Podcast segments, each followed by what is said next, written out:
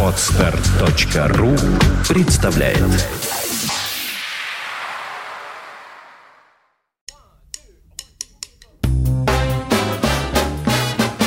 Слушать здесь.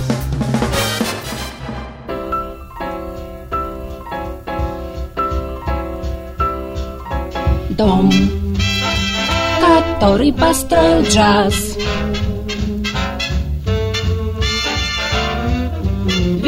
Сбоку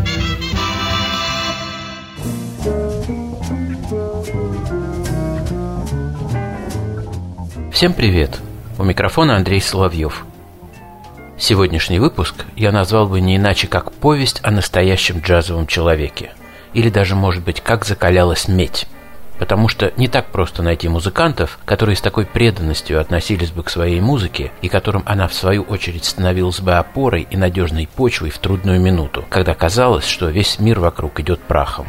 Трубач Малахи Ричард Томпсон родился в штате Кентаки летом 1949 года, но еще ребенком вместе со своими родителями переселился в Чикаго. И с этим городом, с его музыкой, традициями и темпераментом тесно связана большая часть его жизни. Первым джазовым открытием для Томпсона стал оркестр Каунта Бейси, покоривший его воображение многообразием красок, неиссякаемой энергией и ритмической мощью. Но юность музыканта пришлась на мятежные времена становления афроамериканского самосознания, и на смену симпатиям к старому доброму свингу довольно быстро пришел интерес к новой эстетике, новой идеологии – Именно в это время Бьюхал Ричард Эбрамс возвестил о создании Чикагской ассоциации содействия творческим музыкантам, а по всей Америке набиралось силы движения в поддержку Мартина Лютера Кинга, которое имело и свои музыкальные проекции. Малаки Томпсон старался ничего не пропустить и записался как в AACM, так и в Operation Breadbasket Big Band, который часто сопровождал акции, проходившие под эгидой радикальной политической организации Southern Christian Leadership Conference. Для тех, кто не в курсе, отмечу лишь, что первым президентом и идеологом этого объединения вплоть до своей гибели как раз и был Мартин Лютер Кинг.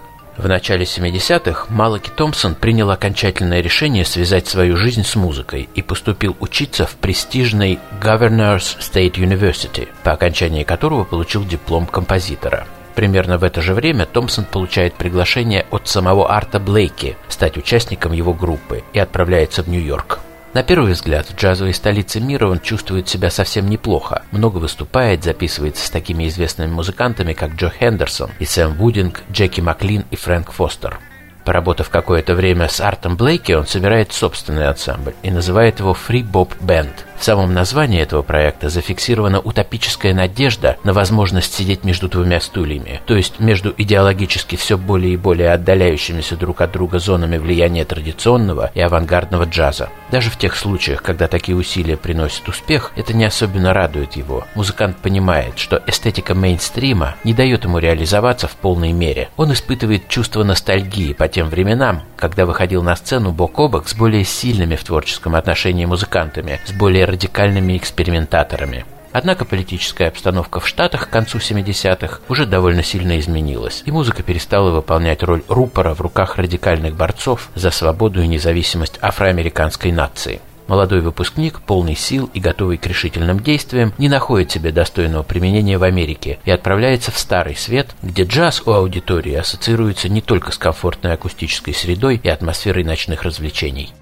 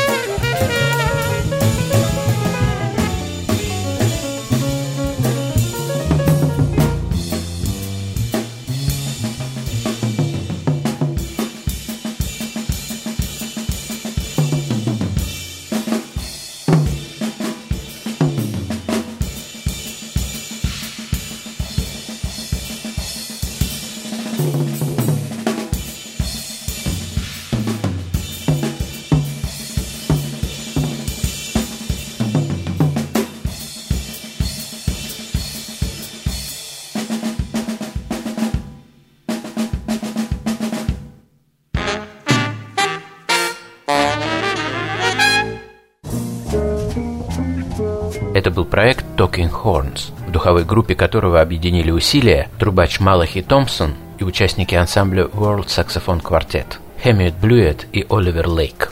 В 1989 году в жизни Малахи Томпсона происходит событие, никак не связанное с его музыкальными увлечениями и исканиями. Врачи ставят ему страшный диагноз и отмеряют на будущее максимум один, последний год жизни – он принимает решение вернуться в Чикаго, чтобы там пройти курс лучевой терапии. И совершается чудо. Болезнь отступает. Сам музыкант предпочитал много не говорить об этом непростом, полном отчаяния периоде своей жизни. Шутил только, что его выручили две вещи – радиация и джаз. В 1991 году он с жадностью начинает жизнь заново и, пытаясь доказать, что вторая жизнь дана ему не напрасно, создает, пожалуй, лучший свой проект – группу Африка Брас, в названии которой есть прямая отсылка к творчеству Джона Колтрейна, а в творческой концепции прослеживается влияние, прежде всего, такого признанного чикагского мастера, как Лестер Боуи, и в первую очередь его проекта Брас Фэнтези, записи которого Томпсон всегда слушал с большим интересом и вниманием, а выступления посещал регулярно. Лестер Боуи, в свою очередь, не раз появлялся в роли почетного гостя на концертах Африка Брас, записал вместе с ними по меньшей мере два альбома. И нужно признать, что его труба звучит там очень органично и к месту. Видно, точнее слышно, что земляки понимают друг друга с полуслова. Однако этим Малаки Томпсон не ограничивается. Он также создает просветительскую организацию Sutherland Community Arts Initiative и выбивает у властей 8 миллионов долларов на развитие творческой жизни в Чикаго. В дополнение к этому он учреждает ежегодный джазовый фестиваль и начинает выпускать художественно-познавательный журнал «Креативити». В 1995 году признательные жители Чикаго присваивают Томпсону почетное звание «Гражданин года», а в 1997 он возрождает свой Free Bob Band для того, чтобы записать музыку к театральному спектаклю «47-я улица», поставленному по одноименной пьесе Чарльза Смита Героем этой постановки стал отчасти сам Малаки Томпсон, так как именно его драматург сделал прототипом главного героя пьесы, вступившего в борьбу с тяжелой болезнью и отстоявшего право жить дальше. Малаки Томпсона не стало в 2006 -м. Получив в подарок от судьбы 17 драгоценных лет, он сделал все возможное, чтобы ни один час не прошел зря, не был потрачен впустую. И вслушиваясь в звуки созданной им музыки, Невольно ощущаешь ту энергию, которую она излучает. Чувствуешь особое отношение к жизни, основанное на умении наслаждаться и дорожить каждым днем, подаренным ею.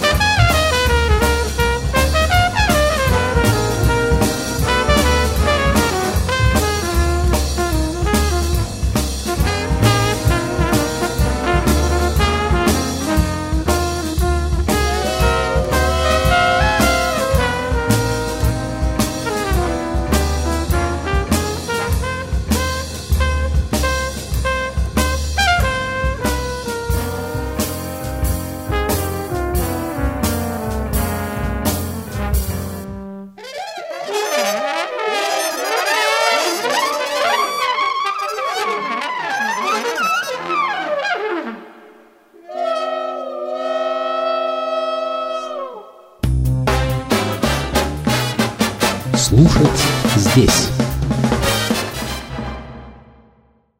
Скачать другие выпуски подкаста вы можете на podster.ru